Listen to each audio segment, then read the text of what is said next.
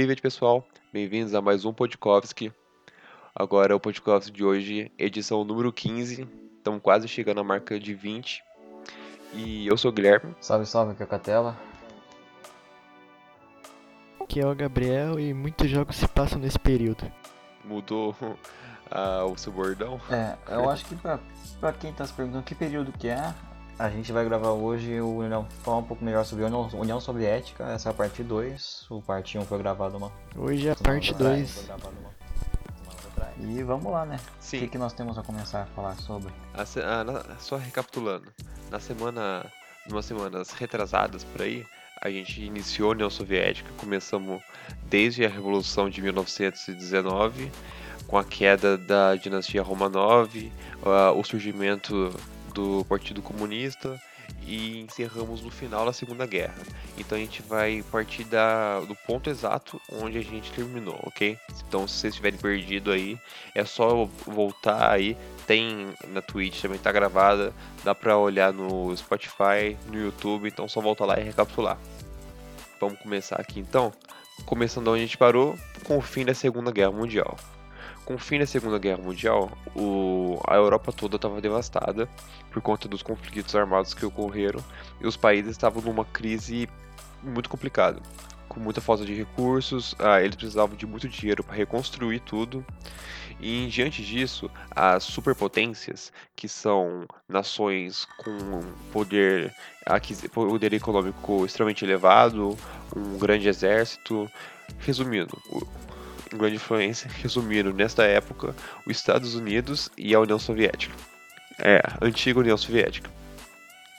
E as superpotências, para ajudar cada um o seu lado, suas afiliações e uma forma de não perder influência para as outras superpotências, resolveram criar uma estratégia para ajudar a reconstrução.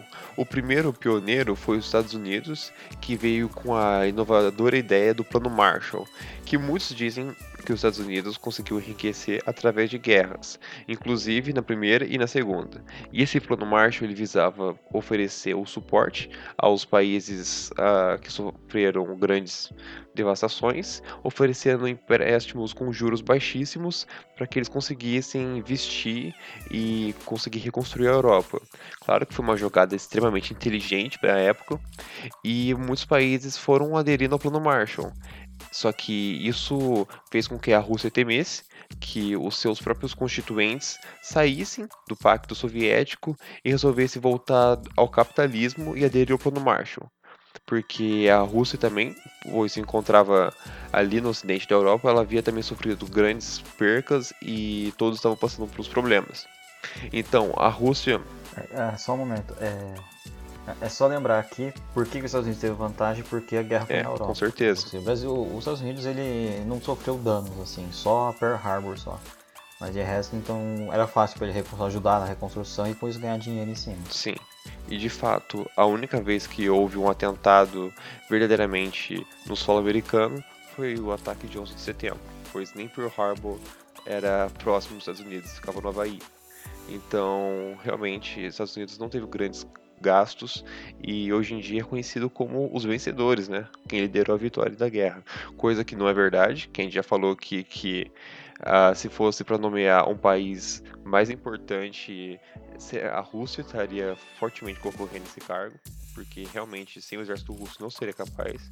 E foi o exército que mais houve baixas, se não me engano. A gente comentou isso no último podcast também. Então, fala lá, rapaziada. Mas voltando, a Rússia em diante disso criou a Comecon, que seria Conselho para Assistência Econômica Mútua, que basicamente é a mesma intenção do Plano Marshall, só que para ela reter os seus aliados e também tentar trazer novos aliados e diante, porque era mais uma questão de uma superpotência tentando ser mais influente que a outra. E qual apresentasse um- uma opção melhor para os países, acaba que ia sair ganhando. Só que isso não durou por muito tempo, por conta que os países da Europa eles fizeram um tratado juntamente que juntando os Estados Unidos, Canadá e a maioria dos países europeus do lado leste, eles criaram um tratado que seria a, não um tratado seria uma união que seria a OTAN, que a gente já escutou muito, que é a sigla significa Organização do Tratado do Atlântico Norte, com o objetivo de uma aliança militar, caso houvesse algum futuro conflito em diante disso. E novamente, um tratado, um pacto, na verdade, que é famoso, eu acho que vocês já ouviram na escola, foi o Pacto de Varsóvia, que diante da OTAN, que juntou esses países, os países soviéticos, com medo de que ah, houvesse alguma escala armada contra o socialismo, fizeram esse pacto, juntando algumas forças militares ali no ocidente da Europa, que basicamente é a mesma função da OTAN, que seria caso alguns países aliados fossem atingidos, ah, todo a aliança agiria em prol e, e revidaria.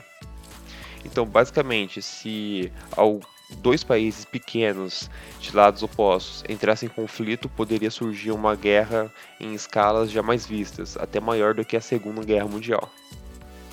Porque dessa vez envolvia ainda mais países ainda entre si. E dessa vez já fizeram o plano Manhattan e a, a construção de dispositivos termonucleares, né? É. a corrida armamentista nessa época ela foi muito importante para criar justamente o clima da Guerra Fria, que vai falar, a gente vai começar a tratar. Uhum. Começou a tratar aqui com o Guilherme, que causa toda essa tensão. Você tem é, duas potências, dois, dois polos de, de ideias. As ideologias, né? E você não sabe o que pode acontecer, e aí você tem alianças e se um ataca o outro pode acabar dando um caos interno, um caos inteiro. Então, tipo, o planeta poderia ser devastado a qualquer momento, vamos dizer assim. Eu acho importante apontar isso que o Catela citou, porque diferente da Segunda Guerra Mundial, que travou a guerra inteira sem uso de armas nucleares ou com uma arma equivalente àquele poder de destruição, se acontecesse uma terceira guerra mundial logo após, realmente é, é de, se imaginar que países inteiros seriam devastados. O que, que você quer apontar, Gabriel? É, mas vamos lembrar que só teve. Acho que o Gabriel você falar das bombas de Hiroshima e Nagasaki? Bom, não é muito da parte que a gente precisa falar da União Soviética, né? É. De bomba é. mesmo, só é, é, só é legal falar que os russos quiseram a maior bomba, né? A bomba que Tsar. É, ó. Momento de curiosidade. Yeah. E também tem outra coisa. É, a Segunda Guerra Mundial só teve um momento que se usaram bombas atômicas, dois na verdade, né? Foi a, o, o Hiroshima e Nagasaki, uhum. que meio que declararam mais ou menos o fim da guerra.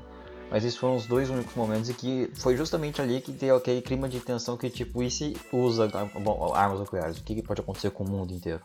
Tanto. Até hoje, se não me engano, a, no Japão, nessas cidades, mesmo depois da reconstrução, acho que ainda sente aquele impacto histórico do que houve da, das bombas. Com certeza. Há monumentos com o nome das vítimas e em memória dos que se foram. E basicamente. Também tem aquele momento da chama também, que se só vai apagar a chama quando não tiver mais arma nuclear no tem. mundo. Eu tinha visto um negócio desse. Isso é já parte de uma era mais atual, que os países fizeram uhum. um tratado com a ONU da corrida desarmamentista nuclear. O Brasil está incluso. E tá aí um dos motivos da gente não possuir armas nucleares. Só que é o Podkovsky que a gente não vai falar do Brasil, mas o Brasil ele chegou perto disso acontecer durante a ditadura. Mas tá, isso é só uma curiosidade extra. Mas aproveitando esse embalo, a gente vai partir para uma era tanto quanto controvérsia, talvez não tanto controvérsia para a gente com a visão ocidental, mas principalmente de quem era de dentro da União Soviética, que seria a era Khrushchev. É, após a morte de Stalin, que ele veio a falecer no dia 5 de março de 1953, ficou um vazio no poder, ficou um grande vácuo, porque ninguém estava planejando um sucessor certo ainda, porque Stalin, como ditador, possuía seus ideais, suas ideias extremamente rígidas e governava com um punho de ferro. Então, após sua morte, ainda não havia um sucessor diretamente que ele havia apontado alguém. Então, a, a disputa ficou entre quatro nomes que seria Malenkov, Beria, Molotov, é, o cara chama Molotov, não estranhe, e o Khrushchev, que foi o vencedor. E diferente do seu antecessor, ele veio com uma ideia de abrir a União, a União Soviética para o mundo e veio com uma nova vertente do socialismo. Ele delatou todos os crimes do seu antecessor, apontou os crimes ah, hediondos que Stalin havia cometido, libertou dezenas de prisioneiros de guerra e veio com uma. O tipo.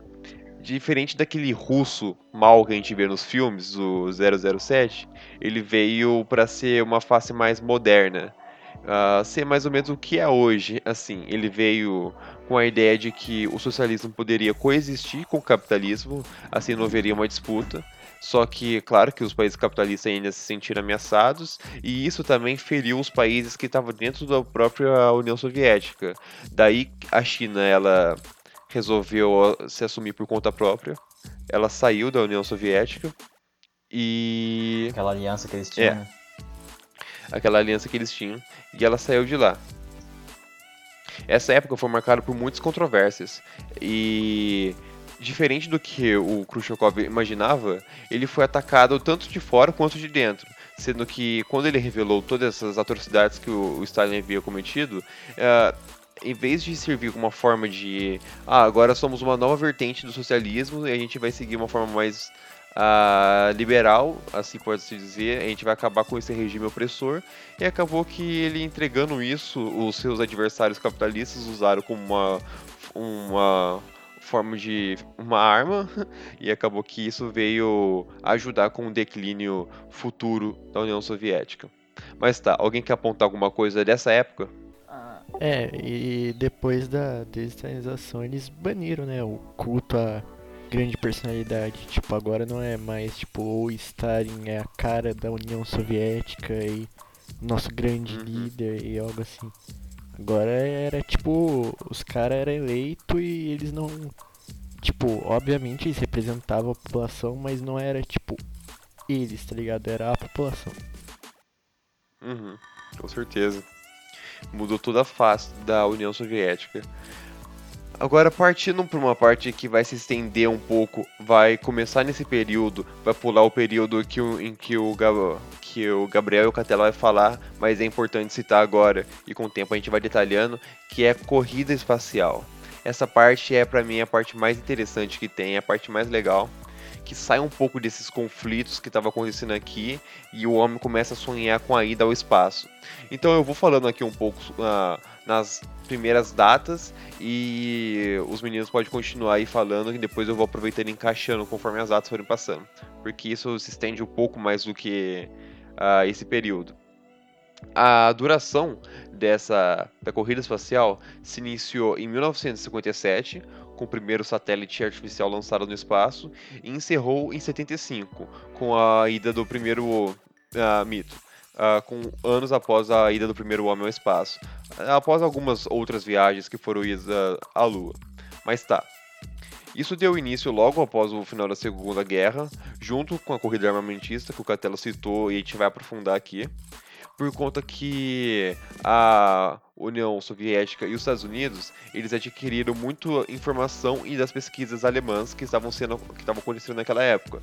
Por isso que a grandes cientistas alemães eles não foram presos ou executados, eles foram tudo extraditados e buscaram um asilo político nesses países, porque eles haviam cometido grandes avanços nesse período, uh, avanços na área da medicina, área tecnológica e principalmente nessa área de pesquisa espacial. Então, eles aproveitaram próprios projetos nazistas que tinham na época e principalmente os Estados Unidos aproveitou muito bem também e trouxeram esses uh, cientistas para trabalharem para eles. Então, o primeiro marco vai ser o Sputnik 1, que foi o primeiro satélite artificial lançado no espaço, ele foi um pontapé para a corrida espacial, que aí a União Soviética ela partiu na frente da, dos Estados Unidos, que viria lançar só a sua primeira sonda há um ano, se não me engano, ou vários meses depois. Então, nesse período, a União Soviética ela saiu na frente com a, a tecnologia. E logo após, no mesmo ano, foi que seria enviado a, cade a cadelinha Laika para o espaço, o primeiro ser vivo a ser enviado no espaço. Ou, se vocês quiserem considerar, se não me engano, já foram enviadas moscas para o espaço. Antes mesmo da Laika, se não me engano. Alguém sabe disso? Essa eu não sabia, não. Sério? É, eu acho que também já deve ter sido enviado umas bactérias acidentalmente. É. Eu não. Aí. Mas. Pode comentar. Aí continua. Ah. Não, não. Eu não tenho certeza da procedência dessa informação, mas se estiver correta, eu, acredito, eu creio até mesmo que as moscas possam ter ido antes do que a cadela laica no espaço, e elas acabaram sobrevivendo, se não me engano. Você é louco. Uma, uma frase famosa, eu acho, sobre essa parte da corrida espacial da União Soviética é aquela lá de que os americanos fizeram. gastaram um monte, fizeram várias pesquisas para desenvolver uma caneta que escrevesse no espaço. Aí os russos só levaram um lápis. os russos realmente eles começaram arregaçando os Estados Unidos. Eles deram um pau nos Estados Unidos, é uma palavra para definir que os Estados Unidos estavam bem atrás mesmo nessa época. Mas a. Uh então, o primeiro ser vivo grande, eu posso considerar, foi a cadela laica, que foi no mesmo ano, meses depois. E uh, foi até uma decisão precipitada, por conta que ainda não havia sido totalmente preparado adaptado para um ser vivo estar tá entrando dentro da, do satélite sendo enviado. E a cadela laica, infelizmente, ela não sobreviveu muito tempo depois que ela foi. Nem tanto por uh, algum problema ou falta de oxigênio, mas pelo estresse e pelo superaquecimento. Então ela acabou não aguentando e veio a falecer. Mas ela foi condecorada na Rússia, mas é, convenhamos, se ela morreu não adianta de nada. E um ano depois disso foi criado a NASA, os Estados Unidos aí reagindo. A NASA foi criada em 58, em 2018 ela fez 50 anos, se não me engano. Ouvi grandes coisas falando sobre isso. Stephen Hawking deu palestra. E a NASA, a Agência Espacial dos Estados Unidos, ela foi criada com um, uma forma dos Estados Unidos demonstrar seus esforços e conseguirem estar avançando aí na corrida espacial. Uh, partindo agora para o final, mais ou menos, da época da corrida espacial, antes dos meninos começarem a falar, a gente tem a ida finalmente dos seres humanos ao espaço. O primeiro, ao contrário de que muita gente imagina, foi um astronauta russo, um cosmonauta russo, que foi o Yuri Gagarin. Ele foi para o espaço no ano de 1961, anos antes da, do homem pisar na Lua. Ele foi numa sonda e, se não me engano, foi a bordo da Vostok 1. Se eu estiver errado, alguém pode me corrigir. Que isso aí eu estou relembrando, mas não tenho certeza e ele ficou em órbita mais ou menos por, durante uma hora e quarenta por aí. Ele não chegou a ficar muito tempo em órbita e ele pronunciou uma, fam uma famosa frase que eu não sei se você já deve ter escutado em algum lugar, mas ele disse que aquela frase "A Terra é azul", que ele foi o primeiro homem a ver a Terra de fora. Ele também disse que ele olhou para todos os lados, mas ele não enxergou Deus porque tipo ainda existia um certo mis, mis, uh, misticismo sobre o que vai ter depois da fronteira final. E viu que a fronteira final era é, só mais uma etapa para um monte de outras fronteiras e uma vastidão do universo. Então ele procurou, procurou e não achou a figura de Deus no espaço. E finalmente, com a ida da Apollo 11 ao espaço em 1969, o primeiro homem pisou na Lua.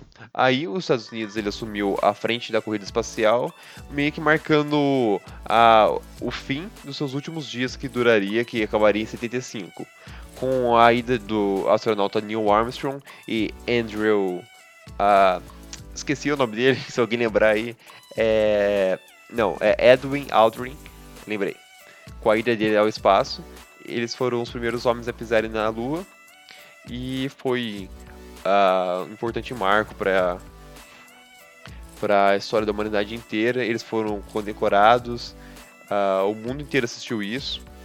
É interessante apontar que o Brasil também nessa época acompanhou tudo isso. Inclusive o Yuri Gagarin ele foi condecorado pelo ex-presidente brasileiro Jânio Quadros no curto tempo de prazo que ele ficou no poder, ele foi ele condecorou Yuri Gagarin e marcou toda essa época da corrida espacial por esses grandes avanços, porque nunca havia acontecido tanto investimento em tão pouco tempo.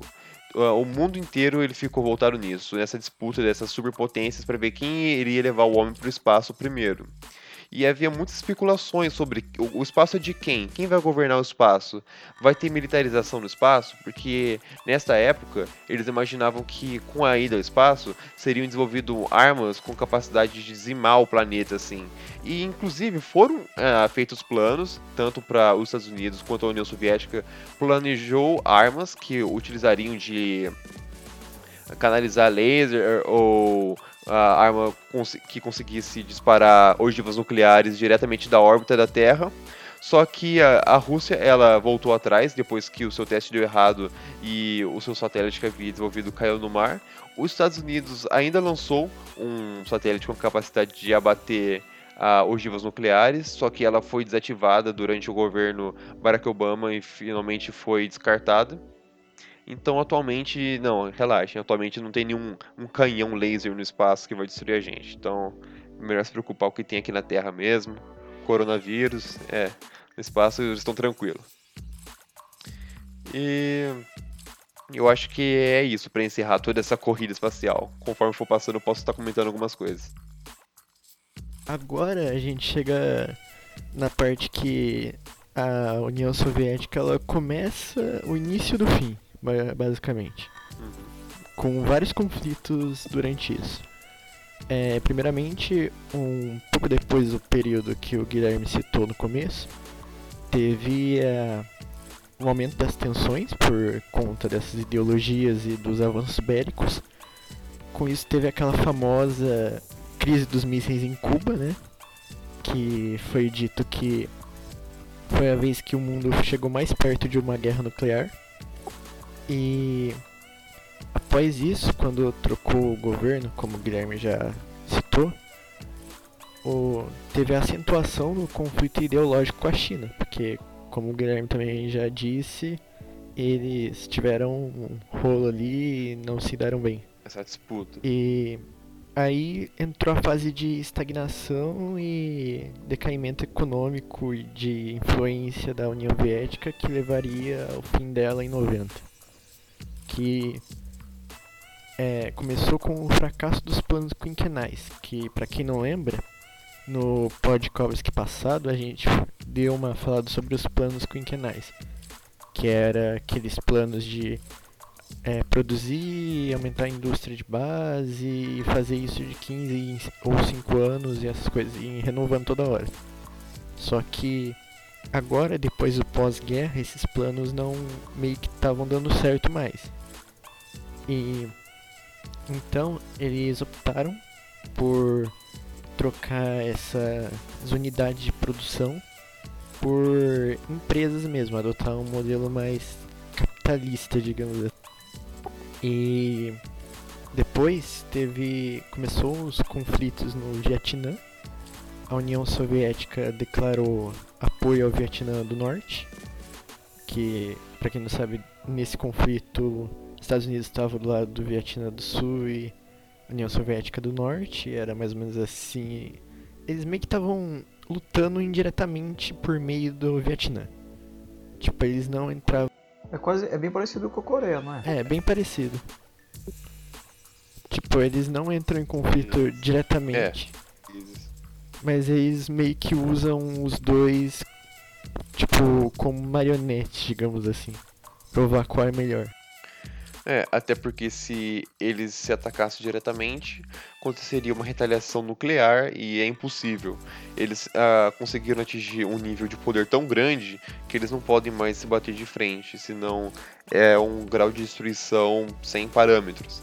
Então, como acontece com a, no Vietnã, como acontece na Coreia, como acontece na Palestina. Sim, sim. É... Depois disso e do a mais importante, né, que foi a crise dos mísseis em Cuba, eles proporam um pacto de não agressão com a OTAN para dar uma esfriada nas coisas. Realmente, aquele momento em 60 dos mísseis foi o mais tenso que a gente já chegou. E teve a Guerra dos Seis Dias de Israel e a União Soviética rompeu as relações com Israel e declarou apoio aos países árabes. Até isso também, se não me engano, é mais ou menos até hoje, né? A Rússia ela apoia a Palestina e não reconhece Israel. E também teve nessas épocas aí tensão na Checoslováquia, que levou à invasão do país e à ocupação militar durante 68 e 70. E depois eles saíram e agora e agora Tchecoslováquia virou a República Tcheca mais pra frente, depois do final da União Soviética. É, sobre as influências no, em outras partes do mundo, a União Soviética ela apoiava alguns países que cooperavam com ela na África, mandando ajuda militar, e mantinha boas, boas relações com o Peru, a Bolívia, a Venezuela e o Uruguai. E em março de 69 teve conflitos armados na fronteira com a China, por causa daquela, do conflito pegando lá. E isso foi também uma das causas porque a União Soviética deu uma baita estagnada, porque tipo manter é, tropas é, em vários lugares custa muito. E no meio do, de vários conflitos que estava tendo no mundo, pequenos conflitos, é, porque a Grande Guerra já tinha acabado, mas o mundo quase nunca está em paz. É, a União Soviética também fez acordos militares com o Egito e acordos comerciais com a Síria, Líbia e Iraque. Eles se aproximaram bastante de, de alguns países árabes. E depois, eu acho que é depois da corrida, ou durante, não sei, o Guilherme pode me corrigir, durante a corrida espacial, o Nixon, se não me engano, ele visitou Moscou e nesse período eles já estavam tipo meio se aproximando mais da União Soviética, eles fizeram um acordo de cooperação espacial. Certo. Realmente foi feito isso, ajudou no desenvolvimento dela. Foi mais ou menos uh, durante o meio da corrida espacial, um pouco mais pra frente. Foi após a ida do primeiro homem ao espaço. Só não sei confirmar o ano exato. O acordo foi em 72. É, em 74. É, foi após 72? É, foi após a ida do homem. Em 74 teve o acordo de cooperação econômica com os Estados Unidos e a proibição de teste nuclear subterrâneo. Também teve, nesse período, eles testavam bastante bombas em vários lugares. Tipo, era normal, tipo, Sim. em alguns anos ter teste no meio do Pacífico. E em outubro de 77 foi feita uma nova constituição. Em dezembro de 79 teve a invasão soviética do Afeganistão. E essa guerra do Afeganistão prejudicou demais a União Soviética. E ainda nessa parte tava tendo, tipo, não chegou o ápice de novo, mas teve um leve aumento das tensões por conta de bases com mísseis pela Europa.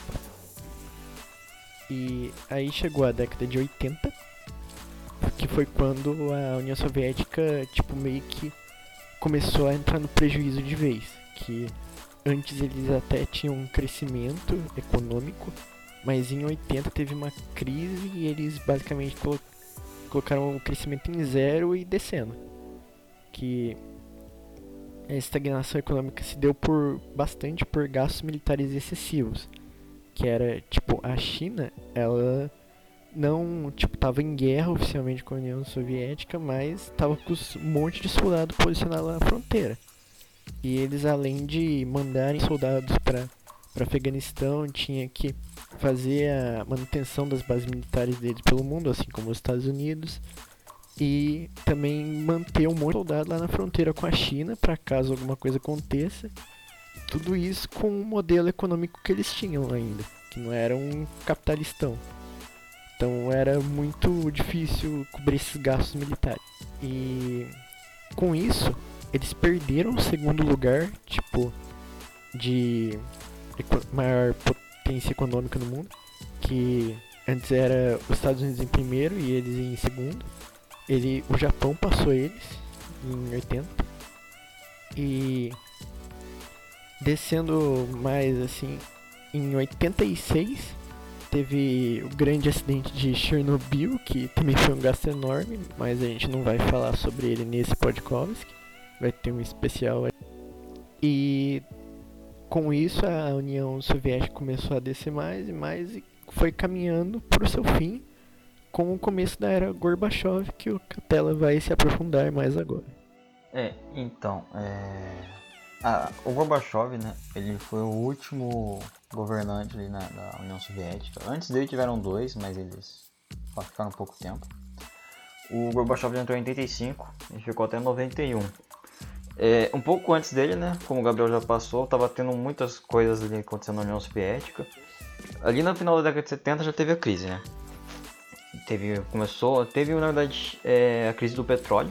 Para quem não sabe, foi a segunda, a, essa foi a segunda, o segundo choque do petróleo, que é a, a guerra do Yom Kippur, que teve lá Israel e tudo mais, que é, tem, por causa daquela treta da Palestina e do, do território de Israel. E essa crise do petróleo afetou muito países capitalistas, mas não afetou tanto a União Soviética. Então deu como se fosse tipo, como se fosse um milagre econômico quase aqui no Brasil que teve também, lá também teve um deles. E isso permitiu um maior consumo da população, né? As pessoas começaram a ter mais eletrodomésticos, começaram a ter mais automóveis. Tipo, que você tinha um automóvel em casa, começou a ter dois. Ah, eu tinha um micro-ondas, eu tenho agora um micro-ondas, uma geladeira e um, um freezer, vamos dizer assim. Então, tipo, isso, isso aumentou um pouco o, o poder de consumo das pessoas. Só que aí ali no final dos ali da década de 80, assim, mais ou menos, entrou na estagnação. E aí só decaiu. Só aí começou a crise e começou a ferrar com tudo, né? É, não se sabe ao certo o que, que levou essa crise, né? Vamos dizer assim, não sabe se foi justamente esse, esse essa, essa estagnação ou alguma outra coisa. Mas o que a gente pode dizer de fato é que na estrutura do tanto é, principalmente econômica, o que afetou bastante foi o modo de produção soviético, que causou essa principal crise, porque como vocês tinham que seguir né, os planos quinquenais, então tipo, você tinha todo um negócio de como deve ser a produção e tal.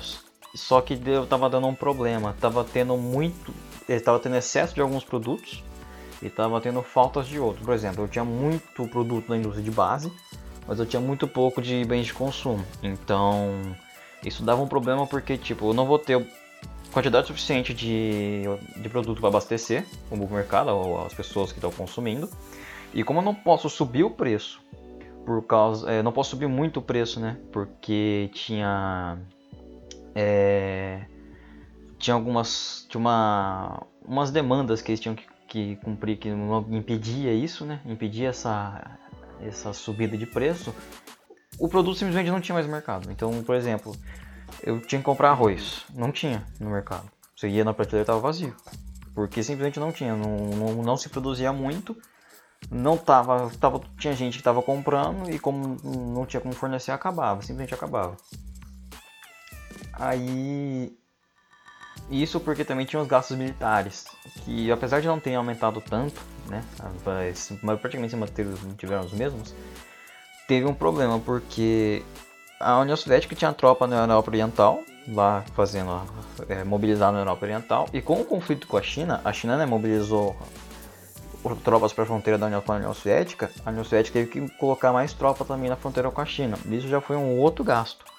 Então começou a ficar insustentável manter as tropas ali. Não, não tinha mais, não vinha, o dinheiro não estava dando, a conta não batia, não estava dando certo. Aí a situação começou a piorar né, com a guerra do Afeganistão, né, o envolvimento da guerra do Afeganistão, né, o conflito que tinha ali, né, teve vários conflitos e tudo mais. E, e tal. É, tem um historiador, o nome dele é brasileiro, é o Ângelo Segrilo. Ele fala que a queda, não, como não teve muito, né, como eu falei, não teve muita influência aos gastos militares. Mas o que provocou uma grande, essa grande crise, né? O que, eu quero um dos, o principal fator, né? Foi a mudança de método de consumo, de, de produção, né? Para quem não sabe, é, existem vários tipos de métodos de produção, Fordismo, Toyotismo, o Volvismo e tudo mais. E na época tinha o Fordismo, que é aquele negócio de... É, como que é o modo de produção? esqueci. É, ele seria o é um modelo de produção mais centralizado e com pouca flexibilidade. E estava mudando para o Toyotismo, que era mais descentralizado, era mais flexível. O Fordismo é aquela produção em massa que você só, só faz mesmo que, por exemplo, o trabalhador só faz, só faz uma função e ele não sabe o que está acontecendo e tudo mais, e o Toyotismo começa a mudar um pouco essa visão. E esse foi um dos foi um principal fator que meio que começou a piorar cada vez mais a situação.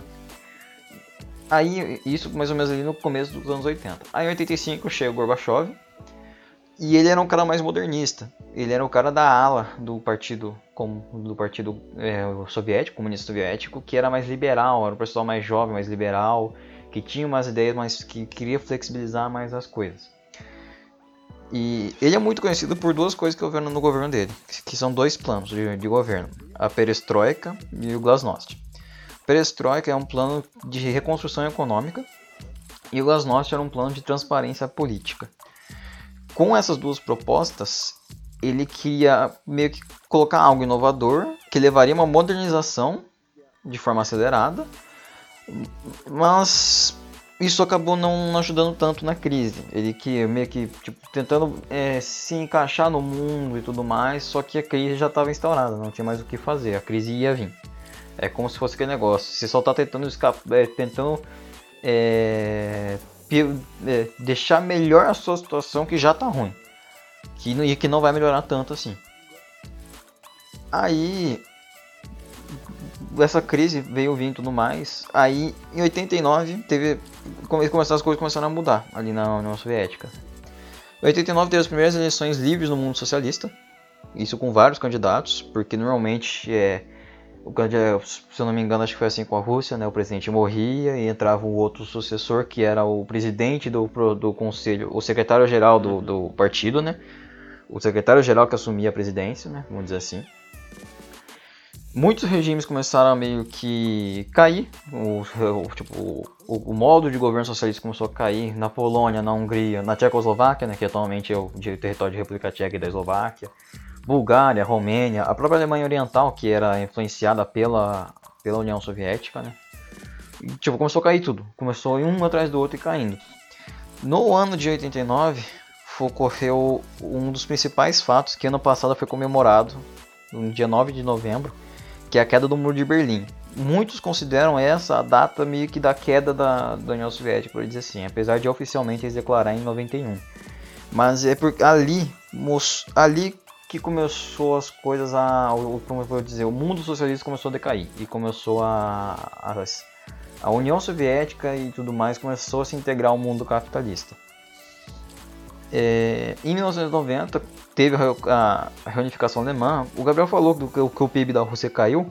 O Japão passou e não só isso. Com a reunificação da Alemanha, a União Soviética caiu para quarto.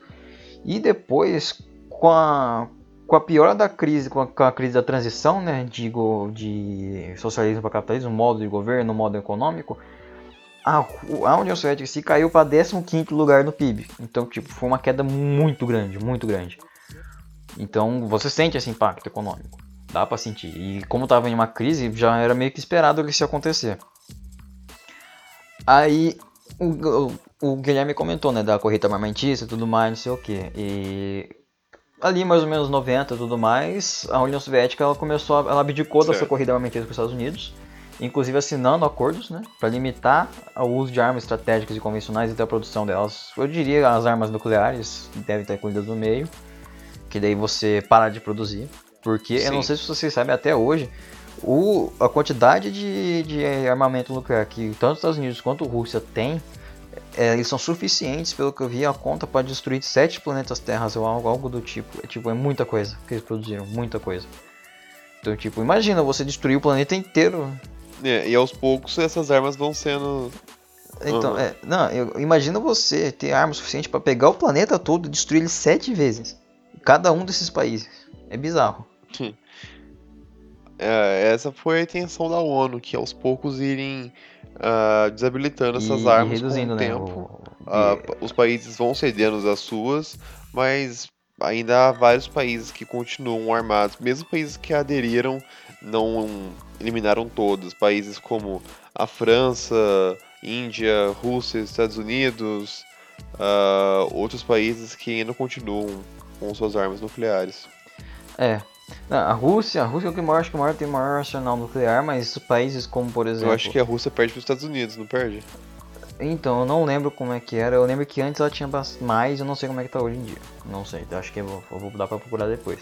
Mas tem países, por exemplo, que tem armas nucleares. A, a própria Coreia do Norte declara que tem. O Israel, pessoas dizem que tem. O Irã, o Irã muitos dizem que tem Sim. essa tecnologia. A Índia tem. A Índia e o Paquistão, se não me engano, acho que tem. devam ter, não sei, não tenho certeza. Então, tipo, é, esses acordos foram meio que porque é muita arma nuclear. E como eu falei, dá pra acabar com o planeta inteiro com quanto você quiser. Então, tipo, é muita, é muita coisa.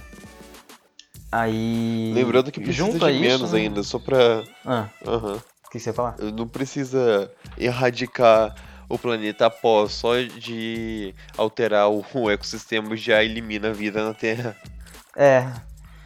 Não, é, é, é bizarro. O, o, o, os, nessa época o ser humano ele meio que ele criou um jeito de destruir o planeta que tipo acaba, acaba de vez com o planeta. Não, tipo, e é tanta radiação que seria emitida com, essas, com esses negócios que seria, demoraria tipo milhões de anos para voltar ao normal, vamos dizer assim. É muita coisa. É, como não só a, a União Soviética abdicou né, é, da corrida armamentista nessa época, eles também se retiraram da, da, do Afeganistão e reduziram a presença deles na, na Europa Oriental. Eles reduziram a presença militar lá. Então aí já dá para perceber um movimento de começou a tirar essa influência grande que eles tinham, né? De estar o tempo todo ali competindo com os Estados Unidos forte, porque a, a crise afetou, começou a vir um monte de coisa. E aí crise política, econômica, social, então não tem como sustentar mais algo disso, algo desse, desse naipe, vamos dizer assim. Uhum. Aí ela também pressionou os aliados para fazer um acordo de paz na Angola. Para quem não sabe, nessa época, nesse período também, tipo, ali em 50 e pouco, né? 60, 70, tá ali tendo a independência dos países da África. E teve muita influência ali também dos Estados Unidos e União Soviética nos conflitos. Não à toa, é, se me engano, na Angola, Moçambique, em algum outro país, teve, eles tiveram muito apoio da Rússia, inclusive eles meio que. O apoio russo foi maior do que os Estados Unidos, isso meio que deu vantagem para a parte socialista nesses países. Não à toa, se não me engano, na, na bandeira da Angola tem uma foice e um martelo, não tem? Eu não me lembro, não me recordo. Não tenho certeza. Eu acho que se alguém conseguir pesquisar isso, se não me engano, tem. Então, tipo, tinha muita influência. Como eles estavam. Eh, os países ali, né? Como a Europa depois da guerra acabou, então, tipo, eles começaram a ter independência.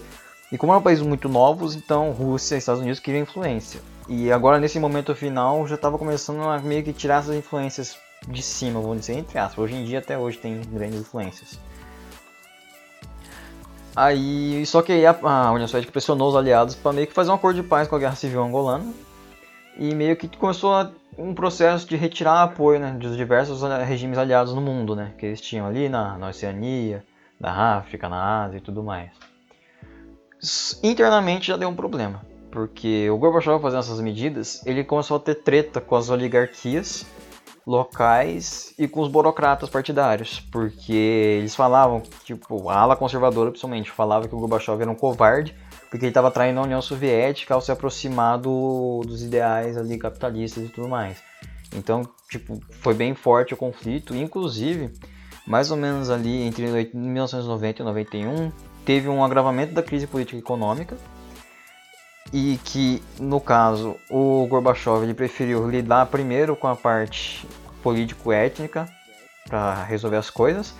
Só que não, não deu muito certo ali, vamos dizer assim, né? Porque estava tendo uma crise econômica bem feia e inclusive teve uma tentativa de golpe em 91.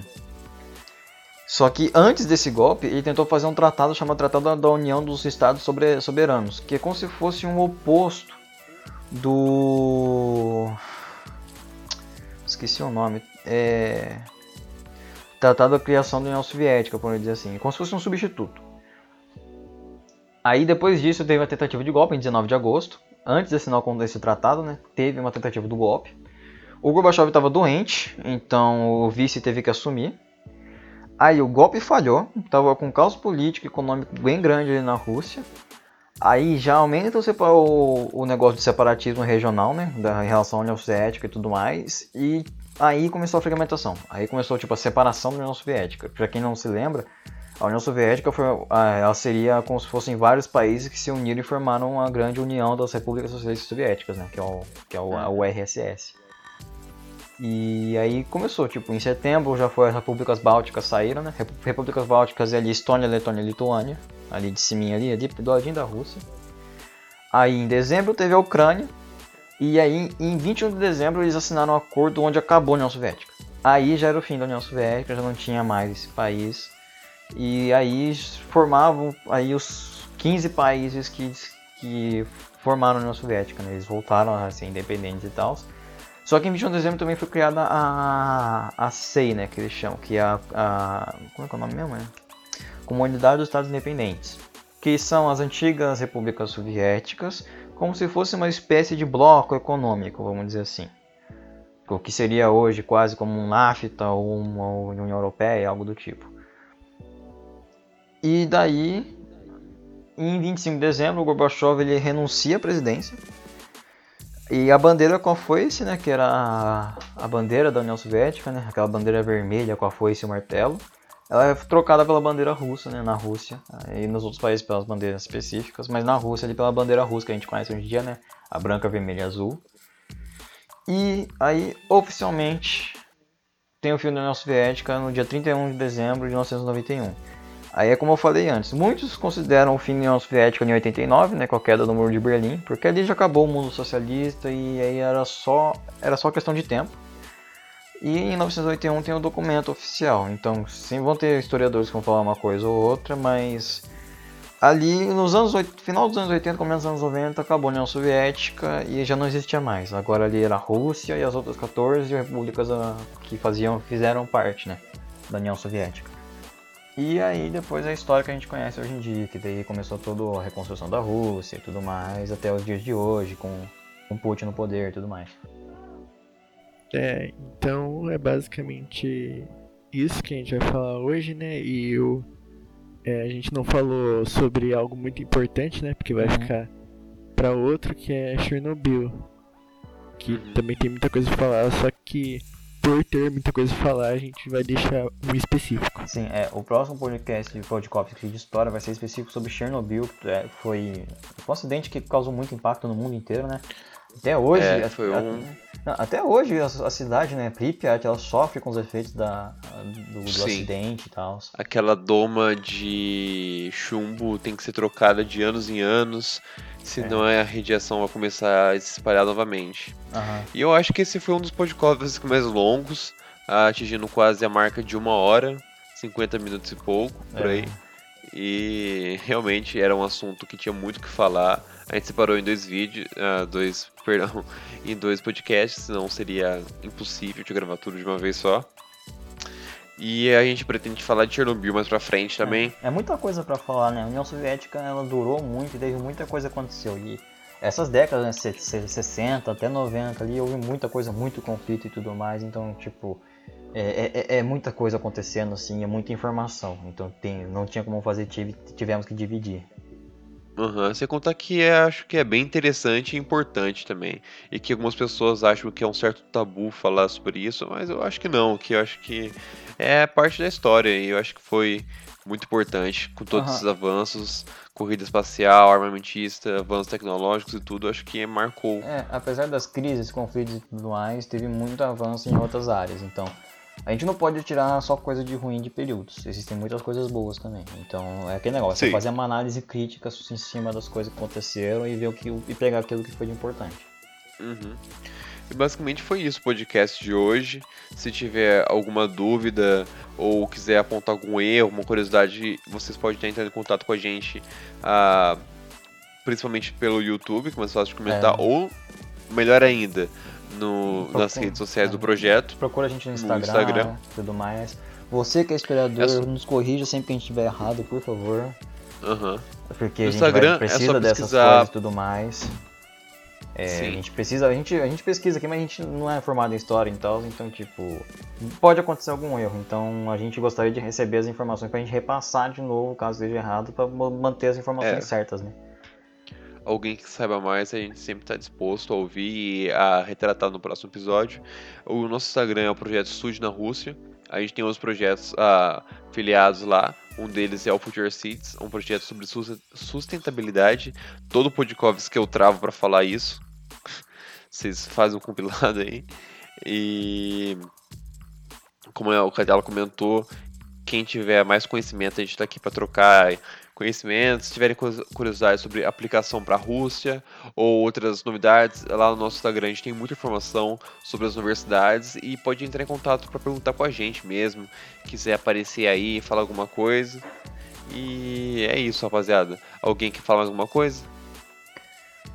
Ah, eu acho que é isso. É... Então, beleza. Só é, quem tiver, compartilha com o pessoal aí que gosta de história e tudo mais. A cada, não sei, é de duas, assim, de três em três semanas quase, a gente está sempre trazendo um podcast de história aqui, além dos, das curiosidades. E também sobre como estudar na Rússia. Então, se você quer, se você tem dúvidas, ah, eu quero conhecer como que é a Rússia culturalmente, a gente tem o nosso podcast aqui, ah, como que é a história da Rússia? Esse podcast aqui é um exemplo. Ou então, ah, eu quero saber como uhum. é que eu faço para estudar na Rússia também, a gente está oferecendo essas informações aqui para vocês. Então, e a gente está tirando dúvidas sobre muitas coisas. Lá no estúdio na Rússia, no, no Instagram, pode perguntar principalmente sobre o, como estudar. A gente está muito por dentro do projeto, do, do processo. Eu, por exemplo, estou aplicando para a Rússia esse, esse, ano. Apesar né, do, do que está acontecendo no mundo todo, né, pandemia e tudo mais, eu estou aplicando e tudo mais. Eu estou esperando o resultado da bolsa.